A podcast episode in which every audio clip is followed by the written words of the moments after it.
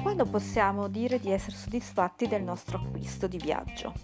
È molto semplice quando presenta tre caratteristiche molto fondamentali, a mio avviso.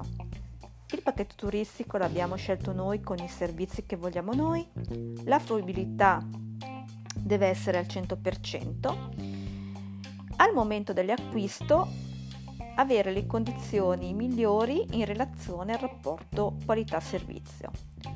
Per ottenere queste caratteristiche fondamentali che portano alla soddisfazione dell'acquisto del proprio viaggio è necessario seguire dei semplicissimi step.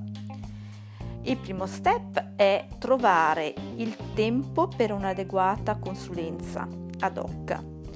Il secondo step è eh, fare molta attenzione alle aperture vendite invernali, primaverili e au- estive autunnali. Il terzo step è avere un budget sul quale realizzare il proprio viaggio. Il quarto step è avere almeno due destinazioni da valutare in modo che se ci fossero problemi sulla prima scelta avete la possibilità di eh, avere un pacchetto turistico su una destinazione che vi piace. Il quinto step, una volta che avete in mano i preventivi e che questi preventivi rispecchiano in pieno tutte le congiunture positive che si sono eh, realizzate durante la consulenza e quindi il preventivo presenta, prenotare senza perdere tempo.